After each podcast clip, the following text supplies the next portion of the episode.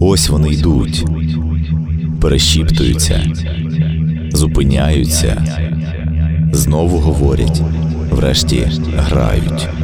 Говорять, ніби грають. Слухайся. Акустика тіней.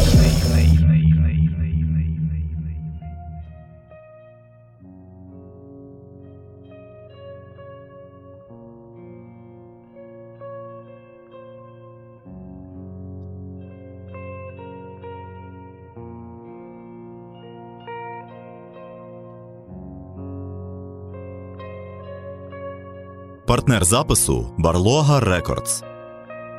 Інформаційний партнер Територія. Долаючи кожен день свого життя, ми звикаємо до людей, обставин, місць, речей та навіть почуттів. Називаємо все це нормальним стан своєрідної невагомості, коли нічого не турбує наших думок і не змушує сумніватися в діях. І лише тоді, як до рук потрапляють книги письменників на кшталт Джорджа Орвела, про якого йтиме мова в цьому епізоді, наша свідомість починає дещо розхитуватися. Ми прискіпливіше вдивляємося в обличчя людей і критичніше сприймаємо все те, з чим стикаємося в житті, тому що великий брат спостерігає за нами. Це я іронізую, звісно. Насправді цього разу ми будемо чимало перетинати межу здорового глузду та абсурду заради того, щоб разом з книгами класика британської літератури Джорджа Орвела зрозуміти, чи знаходимося ми з вами в площині адекватності і чи актуальні нині сюжети ферми тварин та 1984.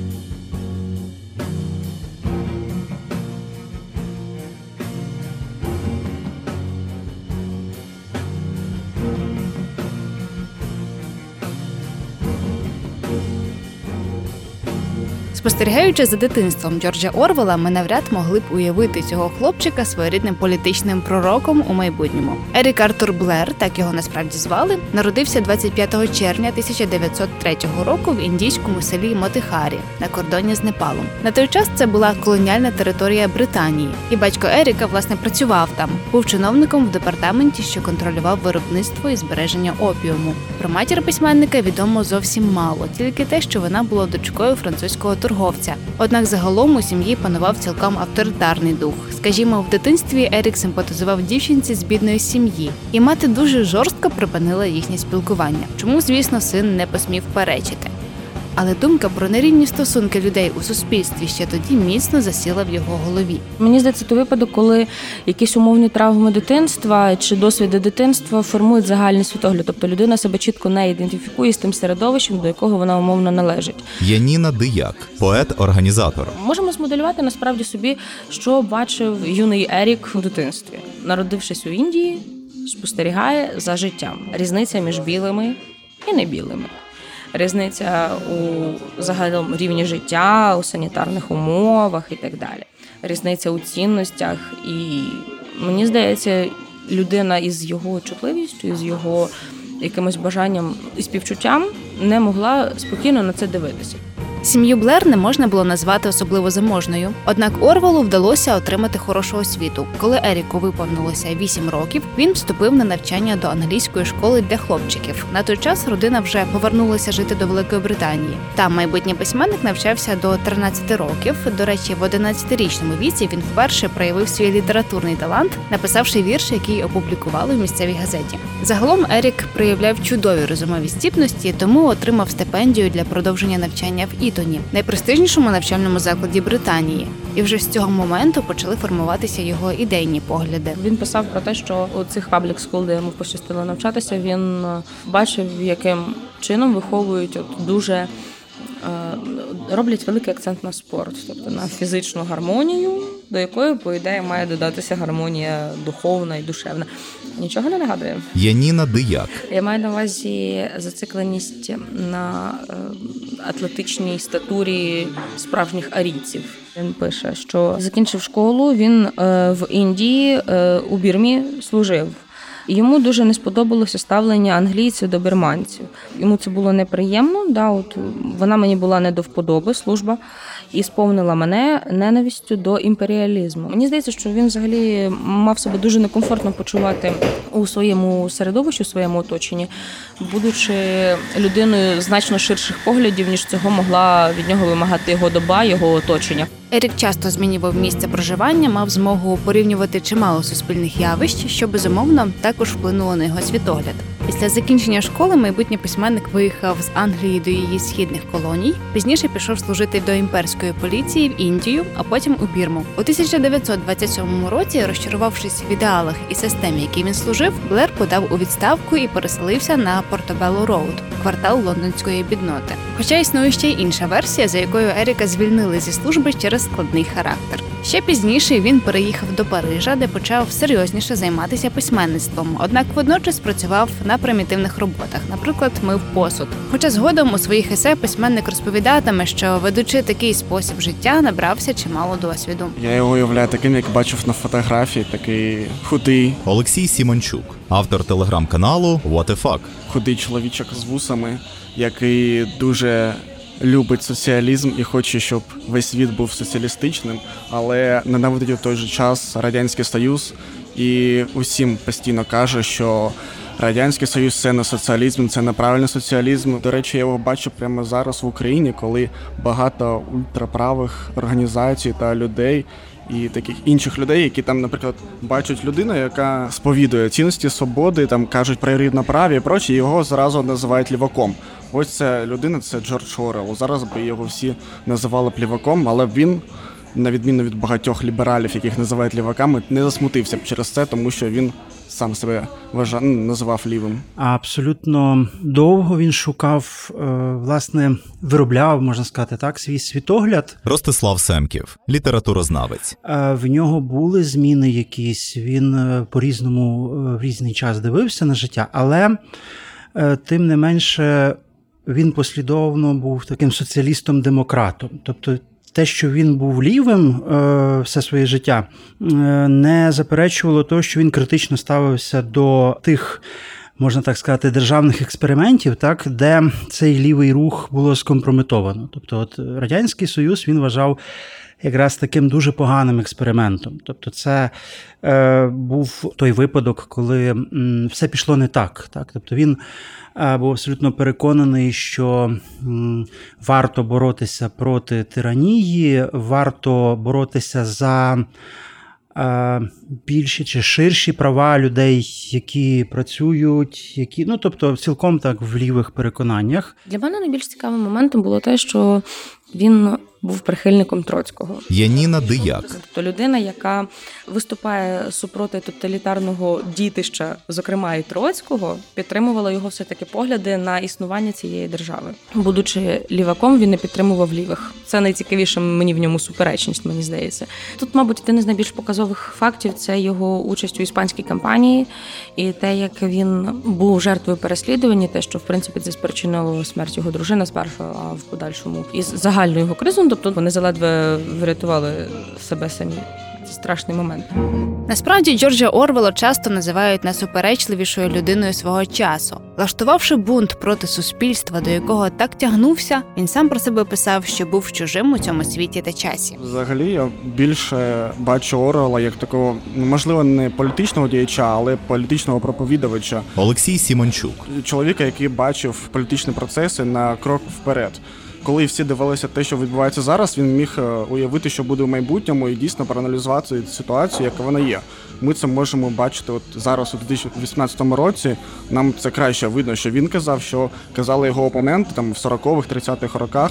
І зараз ми можемо казати, що він виявився правим, що не можна там було бути там великим союзником радянської влади, тому що радянська влада така ж, як і нацистська, яка вбивала людей за просто так. Ерік Блер мав затятий характер, не міг стояти осторонь ідейно-політичних подій. І коли в 1936 році почалася громадянська війна в Іспанії, Орвел, як кореспондент BBC та лондонської газети Observer, разом із дружиною Елін Ошонесі вирушив власне туди до Іспанії. Там він приєднався до однієї лівої партії, в складі її ополчення пішов воювати на фронт. Пізніше, приїхавши у квітні 37-го року у відпустку до Барселони, де на той час уже перебувала його дружина, він потрапив в інше політичне протистояння, перейшов на бік анархістів, яких згодом почали переслідувати іспанські комуністи. Орвел з дружиною самі ледве не стали жертвами таємних розправ агентів НКВС, але на щастя, подружжю вдалося втекти з Іспанії.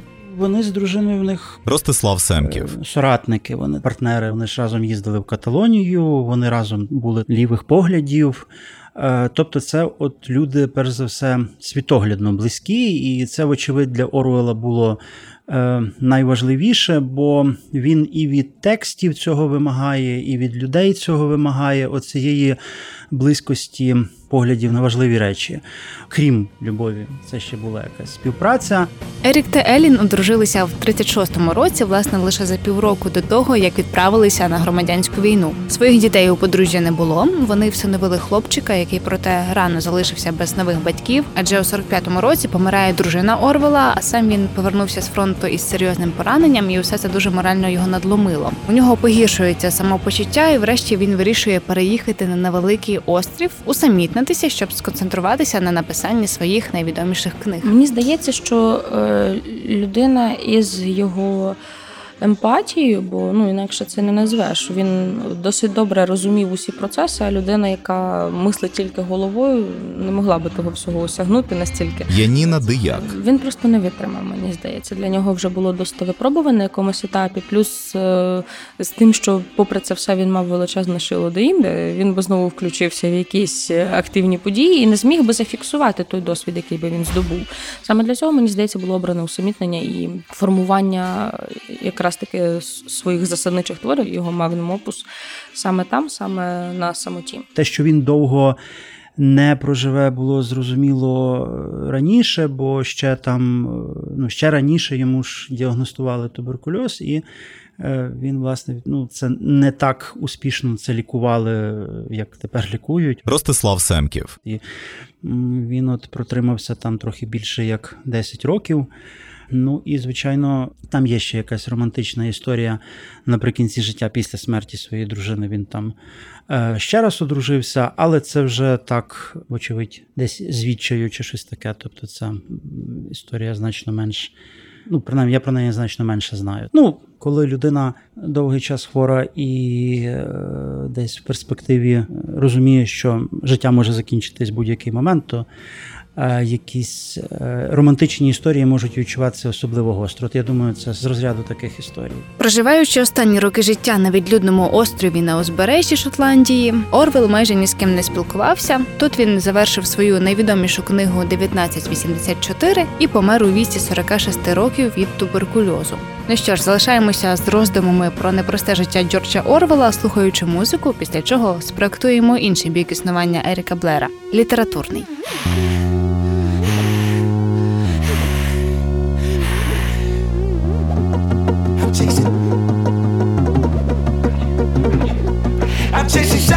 Gallows,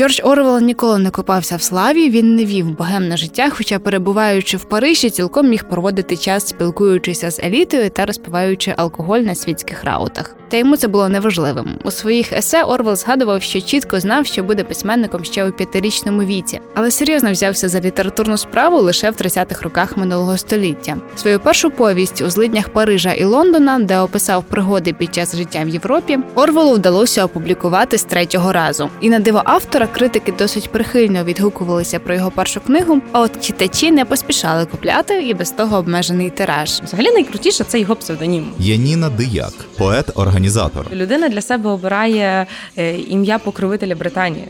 Тобто, знову таки повертаємося до цього моменту. Він не народився в Британії, він працював не в Британії, але максимально себе з нею ідентифікував. Не так багато авторів, які будуть 10 років писати. Ростислав Семків, літературознавець. Їх там не друкують, а вони все рівно пишуть, пишуть, і от тоді видають шедевр. У нього саме така ситуація, бо він писав всі 30-ті, але всі ці книжки були непоміченими. І от зараз ми взагалі ну, в українській літературі ми постфактум відкриваємо їх, тому що тільки е, ну, 84-й не так давно видали наново таке нормальні видання почалися.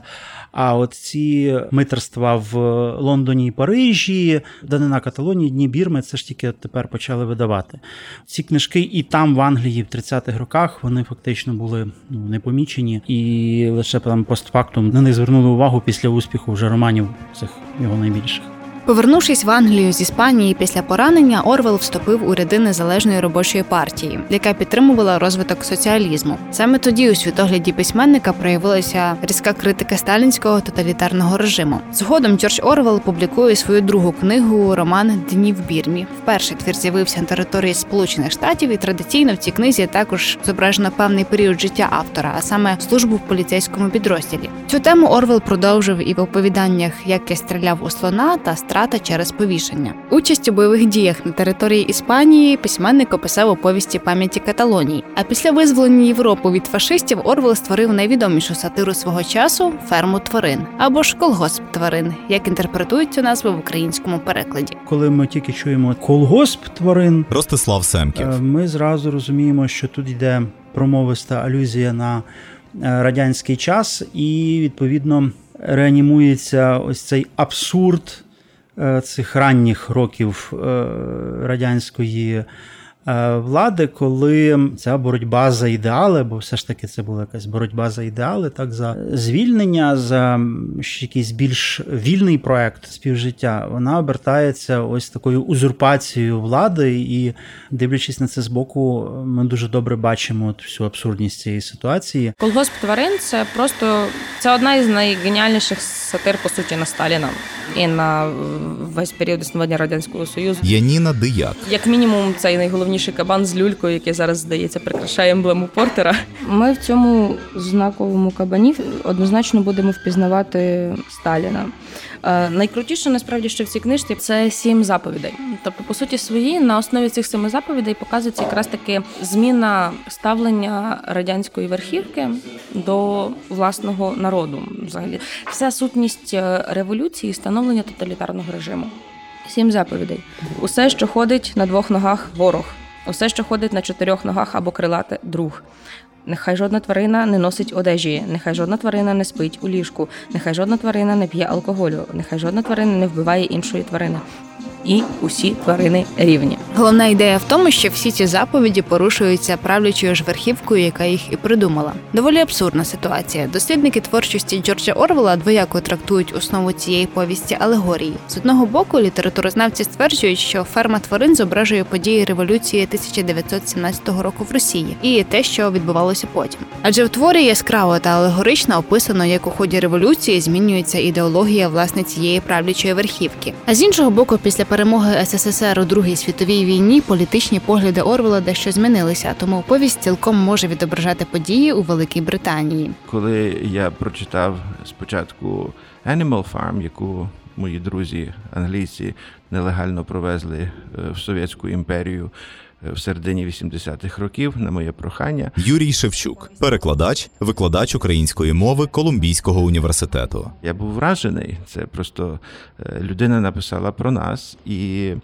коли я після закінчення аспірантури у Київському е, державному університеті, тоді в Києві був тільки один імені Тараса Шевченка, е, потрапив із столичного Києва у дуже затхлу провінційну атмосферу рівного, де е, будь-які вияви людської оригінальності чи неподібності на інших сприймалися з глибокою підозрою або ворожістю. Я подумав, що я мушу щось робити для того, щоб е, відчувати себе ну, активно заангажованим е, в якісь культурні процеси і насамперед щось робити для того, щоб цю імперію розвалювати. І я почав. Перекладати, почав працювати над перекладом цього тексту, е, знаючи, що це буде в шухляду. Тому що ніякого шансу на те, щоб його опублікували за совєтів, тоді не було. Перестройка тоді не досягнула України. Історія перекладу Animal Farm українською є доволі цікавою з кількох причин. По-перше, саме українською зробили перший переклад цієї повісті у світі. А по-друге, доступною для українців цю книгу почали робити одразу двоє перекладачів: Ігор Шевченко та власне Юрій Шевчук. Я поняття не мав про те, що Ігор Шевченко переклав е, ферму тварин першим взагалі з усіх перекладів, які було здійснено на інші мови. Юрій Шевчук, І не тільки це, а що сам Орвел на прохання Ігоря Шевченка написав передмову до цього перекладу. Мені це все тоді було невідоме. І цей переклад був зроблений досить добре. Яніна Дияк, Попри те, що маємо розуміти, це емігрантська українська, вона дещо відрізнялася від живої української, але читати це можливо. До речі, цей переклад є на і зборнику, сайт і зборник, там є більшість старих текстів. І там цей переклад, по суті своїй, пережив е, з ним сталася велика прикрість. Його отримали американські солдати, тобто його переводили через конкретну американську адміністрацію. Е, Ну а ті побачили, окей, написано Джордж Орвел, але далі все кирилицею. Ага, ну якщо кирилиця, то хто логічно росіяни? Ну і відповідно показали це радянській адміністрації. Відповідно, наклад було знищено майже весь. Але окремі примірники все-таки вдалося вихопити, врятувати, і справді ним зачитувалися. І унікально те, що це не був просто домовлений перший переклад, так який там був комерційний. Він повністю проспонсував видання цього перекладу і написав до нього передмову. Конкретно для українського читача. Хоча насправді там така трохи безпорадна передмова. Ну я не знаю, що вам написати. Я просто розкажу, хто я, бо ви не знаєте, хто я. Привіт, мене звати Джордж Орвел, я прожив так-то, так-то, так-то. Тобто, знаєш, дуже милий такий момент для людини, яка мала настільки велику потребу доносити своє слово, як він, водночас бути настільки скромним у презентації власного доробку. Тобто, одна річ да, там подавати в публікацію, інша річ, маючи всередині себе якусь відповідальну місію. Хоча мені здається, що він сам до кінця не усвідомлює, що насправді він робив, даючи свій текст на переклад. Переклад Юрія Шевчука довго пролежав у шухляді, адже тогочасні українські видавці боялися публікувати такий текст. Першою цей переклад побачила Соломія Павличко. Юрій Шевчук, Це моя е, колега з Київського університету і теж приятелька. Я її спеціально попросив, щоб вона батькові показала цей переклад поетові Дмитрові Павличку. І Павличко, тоді, прочитавши переклад, е, погодився на зустріч зі мною, але вочевидь, щоб це е, не було ніякого підслуховування чи ніякого запису, е, він запропонував зустрітися у парку. Це був холодний весняний день, дуже такий пронизливий холод. Листя тоді ще не було. Це була рання весна, і ми гуляли у парку за парламентською бібліотекою. Це тоді називалася бібліотека КПСС. І, по суті, він мені сказав, що йому дуже сподобався переклад, але в наступному реченні він сказав, що ви ж розумієте, що ніхто, ніякий редактор, ніякого журналу не захоче вчинити собі харакірі і опублікувати його, тому що це би було е, кінцем кар'єри цього редактора. Ну, принаймні, це для мене було певне натхнення і певне підтвердження того, що переклад добрий. А вже решта я було якось, я мусив собі метикувати, як, е, як його. Е, значить, видавати. І е, я тоді все-таки не злякався занести його до журналу Всесвіт. І він в тому всесвіті лежав е, до ну, якийсь час лежав до тих пір, поки спочатку знову ж таки не вийшов російський переклад, десь у Ризі, здається, в російськомовному журналі чи Раднік, чи Родіна. І вже тоді українці, значить, осміліли дуже і подумали, що ну, якщо російський вийшов, ну то їх не можуть чіпати, чи знову ж таки звинувачувати вірити буржуазному націоналізмові. І я пам'ятаю, я тоді якраз вже викладав на літній школі в Гарвардському університеті, і мені Соломія Павличко мені написала, що переклад з'явився у всесвіті. Я, звичайно, був страшно щасливий від того. Сьогодні ми вже маємо не одну книгу Орвела, перекладену українською, однак досить тривалий час повітрі висить дискусійне питання щодо адаптації назви Animal Farm. Що доречніше, ферма тварин чи колгосп тварин? Я думаю, що колгосп тварин дуже вдала назва, бо він зразу передає от те, до чого йде вся логіка цієї книжки. Ростислав Семків. І вона цілком суголосна тому, що сам Оруел хотів. Мені насправді дуже подобається, що перший переклад був саме колгосп. Яніна Дияк. Це пряма чітка вказівка. В російському перекладі це скотний двор. Втрачається абсолютно е, вся семантика, вся сатира вона втрачається. І перший переклад, будучи єдино правильним, він спрощує безумовно. Він спрощує цю всю алегоричність зображуваного. Animal Farm – це не колгосп колгосп тварин, а це ферма тварин дослівно. Юрій Шевчук. Тому е, що колгосп тварин звужує саму філософію, саму сферу застосування цієї метафори, всього цього тексту. Це йдеться не тільки про совєтський тоталітаризм, йдеться про всякий тоталітаризм. А колгосп це чистий совєтизм, і це зразу дуже звужує ну, застосування, асоціативне поле і назви, і самої книжки. Прочитання ферми тварин займе у вас не більше трьох годин. І зрештою, дещо дивно, яким чином вдалося Джорджу Орвелу в такому мінімалістичному тексті закласти ідеї, що цілком відображають і наше сьогодення. Колгосп тварин схоже на сучасність, тому що головна тема цієї книги це зрада революції, зрада ідеїв революції. Олексій Сімончук, автор телеграм-каналу What the Fuck. А зрада це улюблена тема українського народу прямо зараз. Усіх обвиняють в тому, що вони там зрадили те, зрадили дали майдан, зрадили щось інше. Там, коли свині казали, що всі тварини рівні, але є деякі, які рівніші. Зараз теж таке можна почути, коли кажуть так, так, так, ми всі рівні, але ж я був сотником на барикаді, а я був тим, а ти не воював, а ти не пройшов революцію, а я пройшов. Тобто, вже навіть серед таких людей можна побачити тих, хто з себе ставить на порядок вище. Ну і тема зради зараз дуже актуальна і завжди буде актуальна, мені здається. А що найцікавіше, в основу сюжету ферми тварин лягла ситуація, яку одного разу спостерігав Орвел. У невеличкому англійському селі письменник побачив, як хлопчик прутом жене коня. Тоді Ерік вперше задумався над тим, що якби тварини володіли свідомістю. Вони давно б напевно позбулися гніту набагато слабшої людини.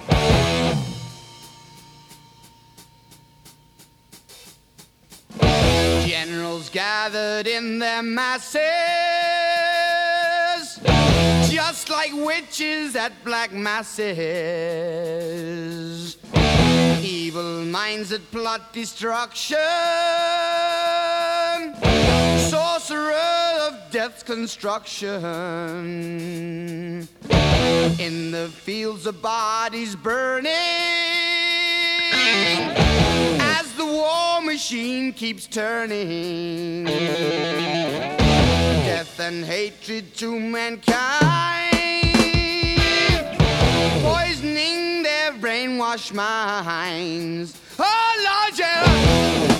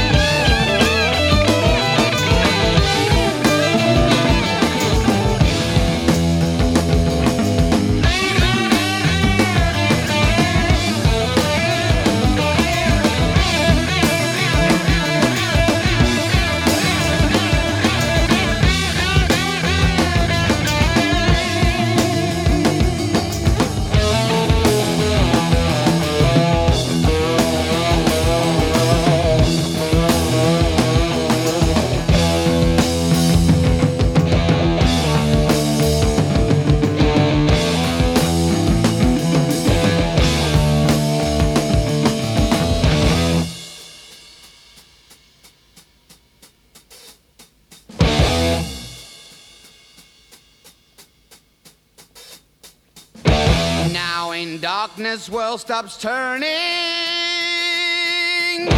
Ashes where the body's burning. No more war pigs have the power. And as God has struck the hour, day of judgment, God is calling. On the knees, the war pigs crawling, begging mercies for the sins. Satan laughing spreads his wings. Oh Lord, yeah.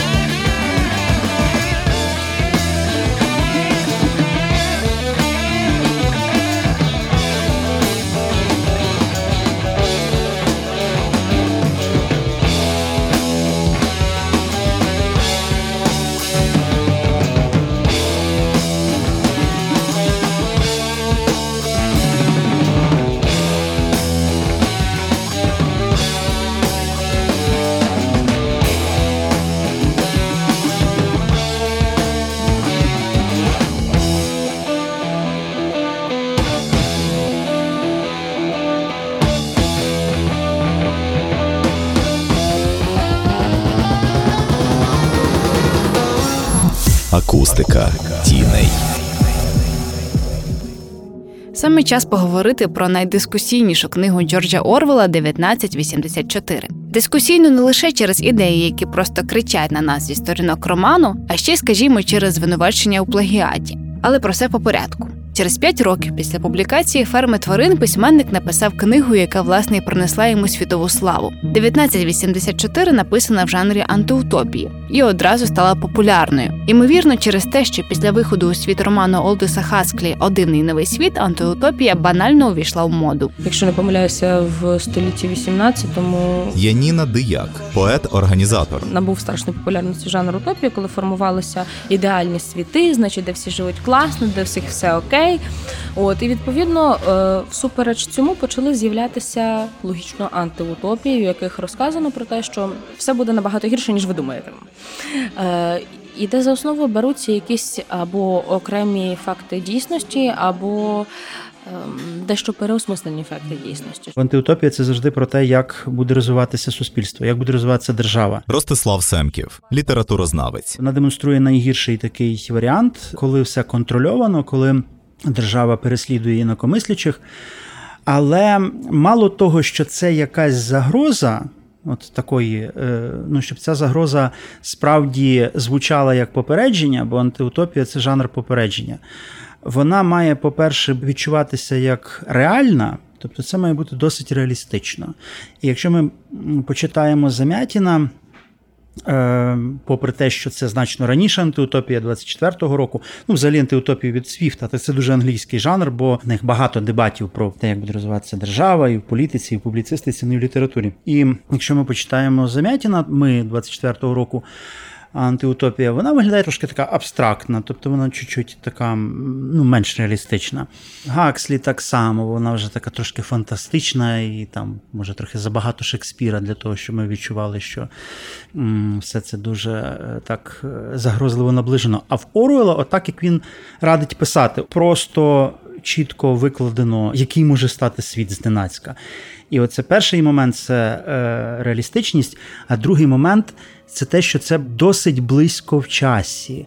Не завтра, але така перспектива, ніби чуть-чуть віддаленіша, але все-таки близька. Післязавтра. От це найкраще слово для антиутопії чи для жанру катастрофи. Фільм такий був так. От післязавтра. Якщо ми вже згадали про книгу Ми Замятіна, то варто зазначити, що чимало літературознавців та критиків звинувачували Орвела саме в плагіаті ідей цього роману. І більше того, в нарисі Орвела справді є інформація про намір написати власний твір, заснований на ідеях Замятіна. Але звісно, якщо говорити про розвиток антиутопії у контексті світового літературного процесу, то тут Орвел переплюнув Замятіна. Адже саме книгу 1984 вважають засадничою в цьому жанрі світ, у якому слідкують за кожною твоєю думкою та кожним твоїм кроком, де заборонені почуття, а секс дозволений лише для того, щоб продовжувати рід. У 1984 герої живуть у замкненому світі і підкорюються виключно законам департаментів. І тільки один герой, Вінстон, намагається вийти з цієї системи. Ключове слово намагається. Та насправді всі знають цю фразу Big Brother is watching you. Яніна Дияк. Тобто, це найзасадничіша річ, і вона насправді зараз актуальна, оскільки світові держави не перестали слідкувати. Тут я трошки, мабуть, е, включу параною, не тільки свою, але насправді існуючи в інформаційному суспільстві, залишаючи повсюдно кожною своєю дією, кожним своїм дзвінком, подихом е, інформаційний слід, ми маємо розуміти, що ці всі дані комусь потрібні, вони кимось використовуються. І безумовно, що у нас вже є навіть прецеденти думкозлочинів, так чи інакше. Це ж як продовження колгоспу тварин. Також все починається з зради і далі в революції. Олексій Сімончук, автор телеграм-каналу What the Fuck. Тому що була революція, був також там аналог Троцького, цей Голстейн, який збіжав, і там аналог Сталіна, це великий брат. Найголовніше, що можна винести, це те, що тоталітаризм це погано. Свобода це найголовніше. Взагалі, мені здається, я багато читаю там в Росії відбувається якась там новина, з'являється якесь там рішення влади, там пакети Ярової чи ще якась там фігня. І відразу багато людей кажуть: о, по Орелу, по Орелу.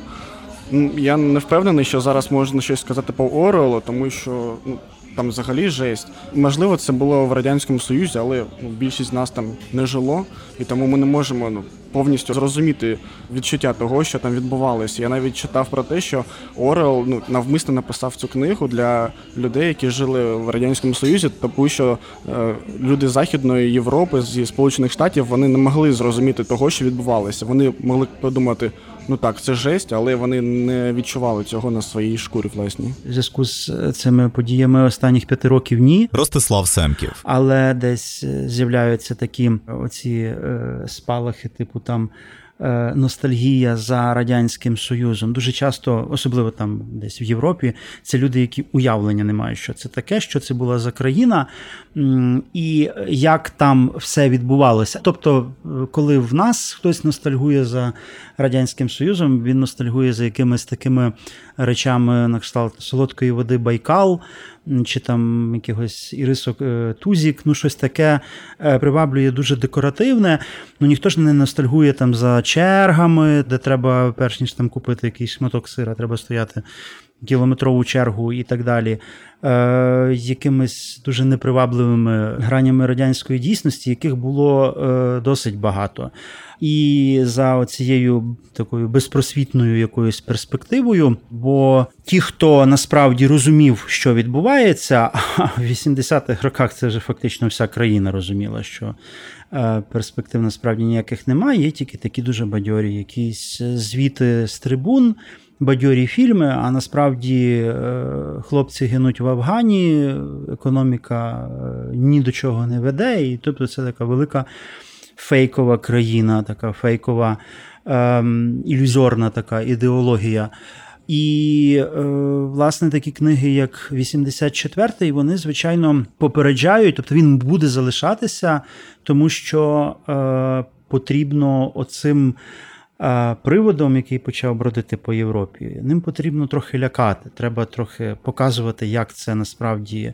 е, Може бути, в які форми це може перерости, як одна людина може цілком заради принципу. Бо Брайан е, Вінстону власне пояснює, що він не намагається. Вінстон не є шкідливий для системи, е, головний герой. Те, що він там пише щоденник або читає якусь заборонену літературу, чи там кохається з Юлією, це просто смішно. Це не шкодить системі. Тут є просто інше принцип цілком раціональної такої спроби переробити людину так, щоб вона цілком вірила, не просто вірила е, в якісь ідеали, а любила ці ідеали, хоча від початку бачила в них тільки деспотію. Це найбільший жах, насправді, там не, не, не те, що відбувається в кімнаті, де остаточна тортура найбільший жах, а найбільший жах в тому, що всі розуміють не просто після цієї книги, а після багатьох речей, які траплялися і в е, Третьому Рейху, і в Радянському Союзі, що люди можуть навчитися любити цю свою несвободу. То вони можуть хотіти не мати свободи. Чому автор назвав роман саме 1984, достеменно невідомо. Частина критиків говорить про те, що Орвел уявляв, наче саме до 1984 року суспільство матиме вигляд моделі, яку він описав у книзі. Ну якщо не відбудеться правильних змін у системі влади. Та найпоширенішою є версія, що Орвел банально переставив останні цифри року написання роману. Як би там не було, цей роман сміливо можна назвати таким, що вміє змінювати наш світогляд та навіть емоційно на нас впливати. Дивлячись, яких умовах ти знаходишся насправді. Олексій Сімончук. Якщо ти живеш там, наприклад, у тій же Росії, то можливо вони тебе і вжене в депресію. Коли я читав, і це було напевно років 7-8 тому. Тоді був Янукович, партія регіонів, і мені трохи було погано. Я розумів, що це можливо колись буде там у нас. Але зараз не дуже переживав би з цього приводу. Насправді ще треба розуміти, в якому віці ти читаєш цю книгу і в яких умовах перебуваєш. Це два найголовніші фактори. Зараз би я не думаю, щоб вона змінила мою свідомість, але свого часу так вона дуже вплинула на мене і була дуже важливою для мене книгою, коли мені було 19-20 років. Ось для таких людей, я думаю, вона щось там змінює і показує тобі, наскільки жахливі тоталітарні режими. Для мене найважливіший момент у знайомстві з Орвелом полягає в тому, що він один із перших, Яніна Дияк. точніше, його голос був найбільше почутий.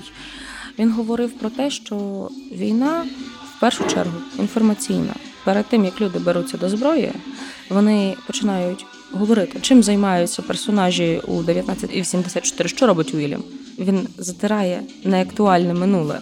Змінилася істина сьогодення, отже, минулого такого не було. Війна з Океанією, ага, ні, насправді не з Океанією. Значить, взагалі, типу, колись Океанія була нашим союзником, потім нашим непереверимим ворогом. Взагалі такого ніколи не було. Як ти можеш таке пам'ятати? Це все неправда. Відповідно, якщо ти хочеш бути живим, цікавитися інформацією, яка не призначена для твого кола, шкідливо для здоров'я, життя, цілісності глузду, родини і всі супутні нюанси. Настрої та ідеї, які Орвел описував у своїх книгах, часто нині називають орвелянськими. Їх накладають на сучасність і сміливо порівнюють. Якщо вам бодай не мить здалося, що Орвел це складний письменник, будемо розвіювати цей міф через кілька хвилин.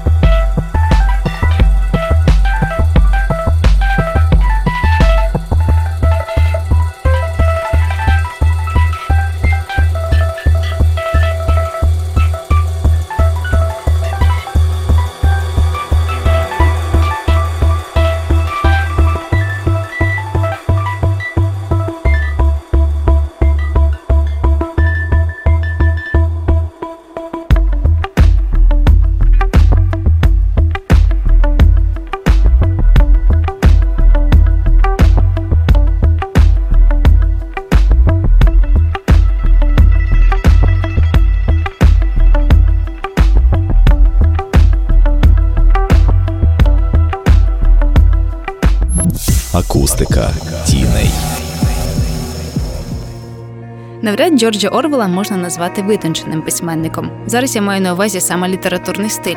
Його взагалі легше уявити на фронті чи політичному мітингу, аніж за друкарською машинкою. Та водночас ми розуміємо, що до письма Орвел ставився дуже відповідально. Писав не заради слави, а скоріш відчуваючи потребу зафіксувати власний життєвий досвід. Він більш такий політичний проповідувач, аналітик, можливо, політичний, ніж письменник, тому що ну я не думаю, що в нього якийсь там супер чудовий письменницький стиль. Олексій Сімончук, автор телеграм-каналу What the Fuck. Він просто доступно пояснює якісь процеси і описує е, світ, який він вигадав, але насправді не вигадав, а побачив, побачив наперед, побачив сучасність та історію. І я думаю, що просто він дуже добре аналізує і передає це на бумазі.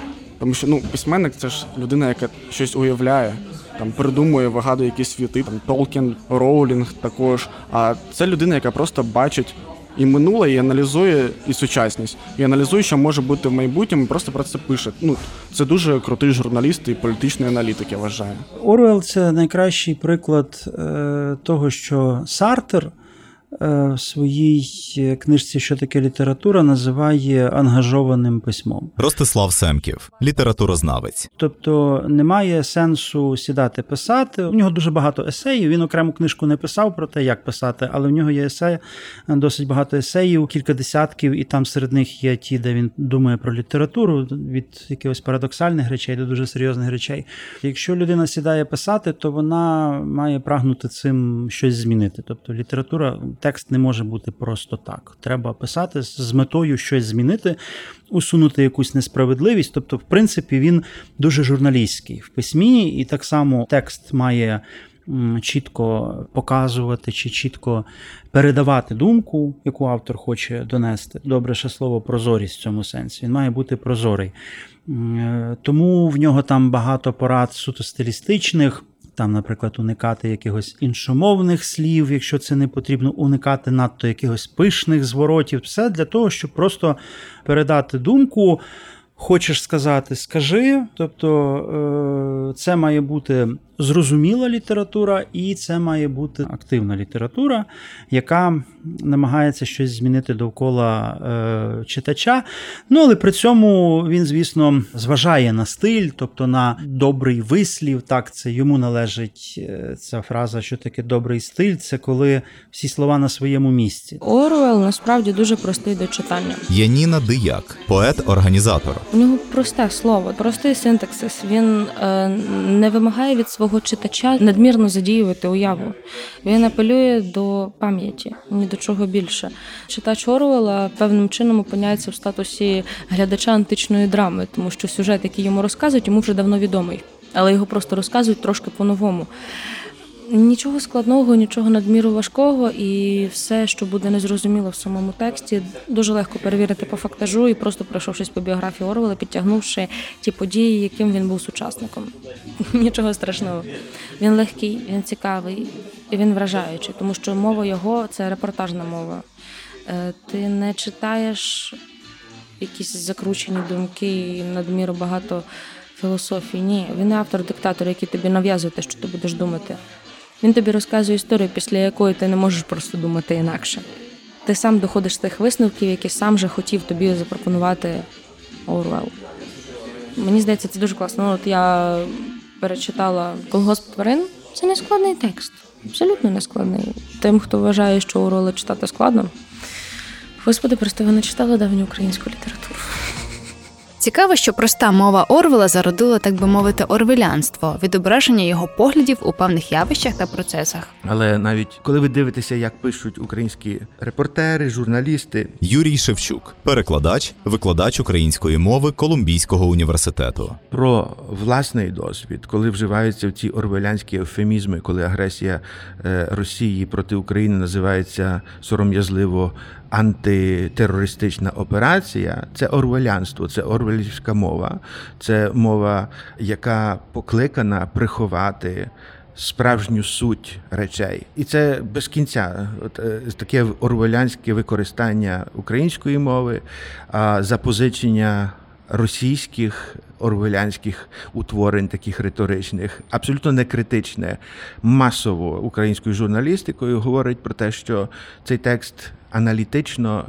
Не вивчається, тому що я не бачу е, якогось критичного ставлення здатності з боку навіть найбільш маститих чи популярних чи визнаних журналістів деконструювати орвелівську мову російської пропаганди. Я цього не бачу. Я вже не кажу про те, щоб виявляти мінімальну здатність на е, генерування власних сенсів, на генерування власних наративів, а не реагування на брехливі орвелянські наративи, які транслюються із Кремля, і тут е, ретранслюються, нібито в лапках вітчизняними засобами масової інформації. І ми абсолютно на це не реагуємо, просто не критично все це сприймаємо. А що вже казати про те, як сприймали Орвела його сучасники, конкретніше тогочасна влада? Так, письменник сміливо говорив про свої демократичні погляди, критикував тогочасні політичні устрої. Чи не тягнуло це за собою спробу прибрати Орвела? Це є на рівні е, такої чутки, Ростислав Семків. і вона дуже вперта, бо е, такий безкомпромісний журналіст BBC пише одну е, гидотну книгу про Союз. Ніхто не сумнівається, що це Союз. Пародія на інтернаціонал, е, значить. е, Повстаньте тварини всіх країн. Ну тобто, це абсолютно немає сумнівів, не було ні в кого сумнівів, що це таке. Це такий памфлет проти Радянського Союзу. Кабан Наполеон, все це образливо, тобто це дуже образлива штука. І свині, які захоплюють владу. Ну тобто, це е, надзвичайно було гостро зустрінуто. Це все, звісно, заборонили в Союзі. Там не друкували ж до 90-х, взагалі не друкували, не було. Там десь там, може, 80-ті почали друкувати. Десь там якось підпільно передавалося. Ну, це така класична підривна література. Потім 84-й, е, ще глибша така е, сатира з сарказмом. Е, Тому така чутка була. Ну, я не знаю, тут складно сказати, може, ми через років там, через якийсь час ми можемо щось дізнатися. В Союзі і спадкоємниці Союзу дуже вміють робити такі операції, так, тобто, що нібито от така смерть, начебто, отак е, зненацька, написав роман через два роки, от все. Тобто тут складно сказати. Це цілком може бути, цілком може виявитися. За якийсь час ми дізнаємося якось більше правди про це. Хоча офіційна версія, звичайно, що він просто помер від туберкульозу і все. І власне до цього йшлося останніх 10 років його життя навіть більше. Джерела це не підтверджують, але чутка не припиняється, тому що ну от е, звичайно було на що ображатися речникам радянського союзу загалом і Сталіну особисто. Так що це цілком можливо. Насправді я вважаю, що це ну одна з найголовніших постатей ХХ століття, Олексій Сімончук. і дуже мені його шкода, тому що слава до нього прийшла і з ним стали погоджуватися після смерті. Коли Німеччина нацистська напала на радянський союз, весь цивілізований світ став на один бік з радянським союзом. Вони були союзниками, і Британія, і Франція з е, радянським союзом і Америка. І ніхто не критикував, особливо радянський союз, окрім Джорджа Оруелла. Він був ненависником цього режиму. А за його життя ніхто його так і не признав як чоловіка, який виявився правим. Мені здається, що він зробив те, що пізніше після нього ніхто не міг зробити. І в цьому сенсі він абсолютний класик. Юрій Шевчук. Для мене це вже значить. Третя річ, як класифікувати жанрово його, це як антиутопія, це якась метафора чи алегорія. Мені цікаво, наскільки він глибоко в це проникнув. Я навіть не я навіть не впевнений, чи він сам розумів, наскільки він глибоко, як він осідлав цього бика, як він схопив його е, взагалі саму суть того, як можна маніпулювати людською свідомістю, маніпулюючи мовою людською. Тому що нам постійно говорять, що мова не має значення. Це абсолютно дикунське твердження. І насамкінець, як і годиться, підсумуємо все сказане про Джорджа Орвела, відповідаючи на питання, чому його варто читати. Варто читати, по-перше, для того, щоб подивитися, що може бути, що було насправді, Олексій Сімончук. що в деяких країнах в якійсь мірі також є, і як не повинно бути, і як цей тоталітарний злочинний режим може змінювати свідомість людей, як він може змушувати їх. Відмовлятися від тих своїх ідеалів, принципів, навіть від кохання може змусити відмовитися. Без нього нам годі зрозуміти, що відбувається сьогодні. Юрій Шевчук. Знаєте, колись Уільям Фолкнер сказав, що історія це навіть не історія, це навіть не минуле, це теперішнє, це те, що відбувається зараз. І Орвел це теж те, що відбувається зараз. Навіть люди, яким історія для них десятий інтерес. Орвел це зараз. І це маленький текст. Я говорю про ферму тварин, який навіть ущаджує час для людей. Теперішнього покоління, яка не має здатності фокусуватися на чомусь довше ніж е, 30 секунд. Тому цей текст е, тим більше, значить, е, є абсолютним пріоритетом чи імперативом його треба читати всім. З цього погляду, е, для того, щоб теж розуміти спосіб мислення вільних людей на заході, тому що там це вивчається, і е, часом ми тоді не знаємо, чому вони так говорять. Е, Це теж нам дозволить їх краще розуміти, і нам самим інтегруватися у західну культуру критичного мислення, коли ви все підважуєте без цинізму, тому що кажуть, якщо ти все підважиш, то ти цинік. Ні. можна підважувати все, сказати так, але, але не ставати циніком. Просто знати, що ви маєте цю здорову недовіру до всього, що ви читаєте. Чи бачите, до тих пір, поки ви не приймаєте точку зору через власну рефлексію, а не через те, що хтось вам подобається, чи хтось знаменитий, чи хтось впливовий, а не тільки засвоєння того, що ви сприймаєте інтелектуально, когнітивно після рефлектування над цим. І це теж Орвел, теж про це. Оруела варто читати для того, щоб краще розуміти, як світ рухається, Ростислав Семків. щоб краще розуміти, які є темні і світлі сторони в людині. Але справа в тому, що Оруела читати складно. Тобто, це текст, який точно завдає емоційної травми. Він не просто складний емоційно для читання, він завдає емоційної травми. І до зустрічі з таким текстом треба бути готовим. Звичайно, треба почитати там колгосп тварин, щось таке легше, почитати якісь його, може, інші тексти, почитати трошки легші антиутопії. Ми Замятіна, 451 за Фаренгейтом, е, Бредбері, вони трошки легші.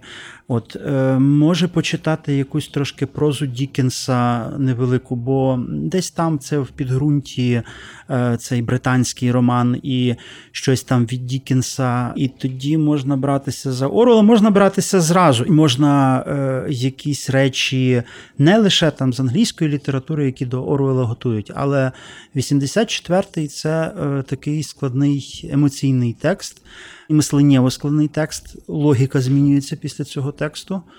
Е, І тому, е, навіть якщо до нього братися без підготовки, то до цього треба бути готовим. Це буквально таке потрясіння.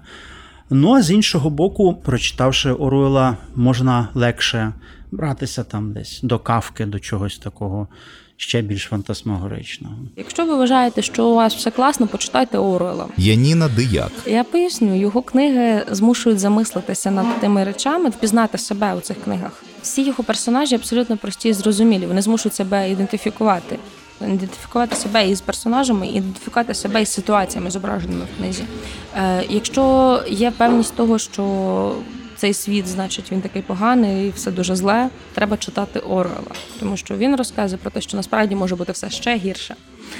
Е, Якщо е, ви втомилися від новин, читайте Оруела. Це ключова вибірка всіх новин Росія 1 які тільки можуть бути. Да? Тобто всі події, які можуть бути розказані там, всі способи, якими розказуються ці новини, є у Орела. Якщо ви хочете знати про людину, для якої була небайдужа історія розвитку людства, для якої було небайдужий той світ, в якому ми живемо сьогодні, з усіма його мінусами, але з іншого боку, з усіма перевагами, то читайте Оруела.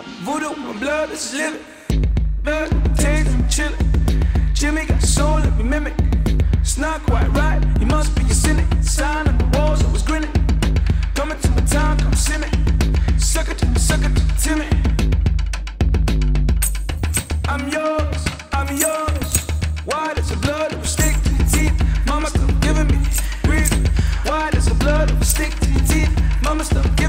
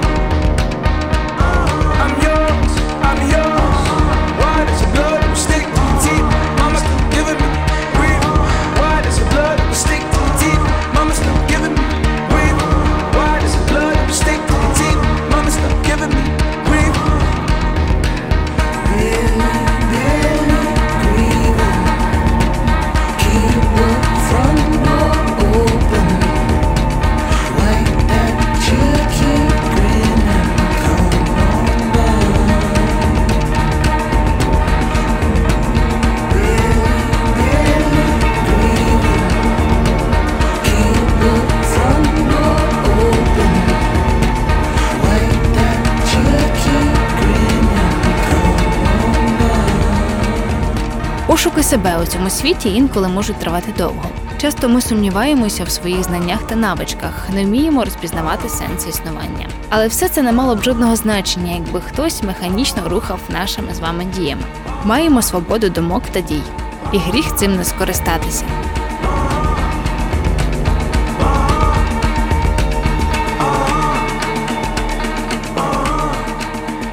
Партнер запису Барлога Рекордс. Інформаційний партнер Територія. Їх досі чутно. Акустика тіней.